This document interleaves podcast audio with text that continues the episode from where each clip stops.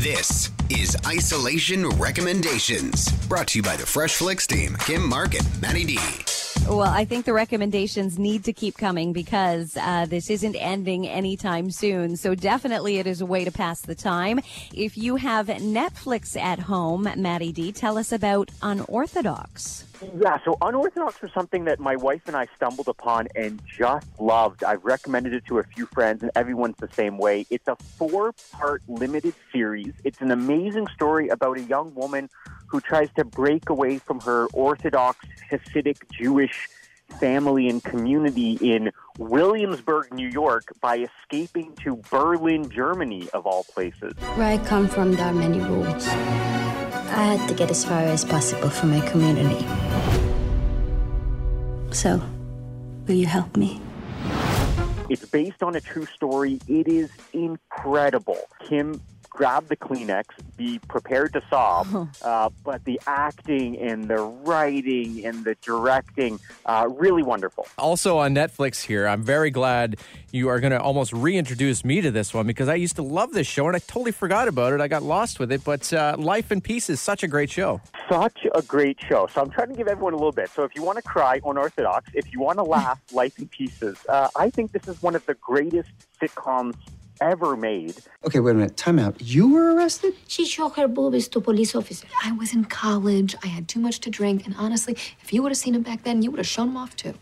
The internet never forgets. Uh, I think it kind of got overshadowed a lot by Modern Family, right? Yeah, that's right. I mean, it kind of follows three to four families that are all part of one big family, and all their stories uh, seem to intertwine and uh, come together in four different pieces, though. That's why it's called Life in Yeah. Pieces. So they have like That's right. each episode is like a little five minute kind of uh, situation, which is great. Yeah, exactly that. It's it's really fun. It's really light. It's a really good Kim. I was thinking about things I could recommend for you to watch with your daughter. Okay. right, where both of you would laugh, but maybe there's actually some some honesty and some truth and some really good discussions that could come out of it as well. Uh, I highly recommend.